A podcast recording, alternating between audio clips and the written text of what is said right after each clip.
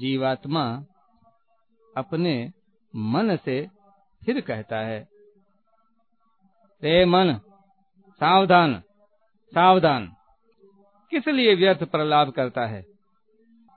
वे श्री सच्चिदानंद घन हरि झूठी विनती नहीं चाहते, अब तेरा कपट या नहीं चलेगा।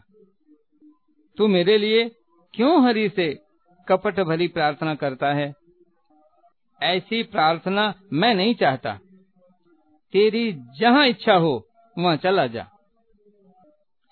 यदि हरि अंतर्यामी हैं, तो प्रार्थना करने की क्या आवश्यकता है। यदि वे प्रेमी हैं, तो बुलाने की क्या आवश्यकता है। यदि वे विश्वम्बर हैं, तो मांगने की क्या आवश्यकता है।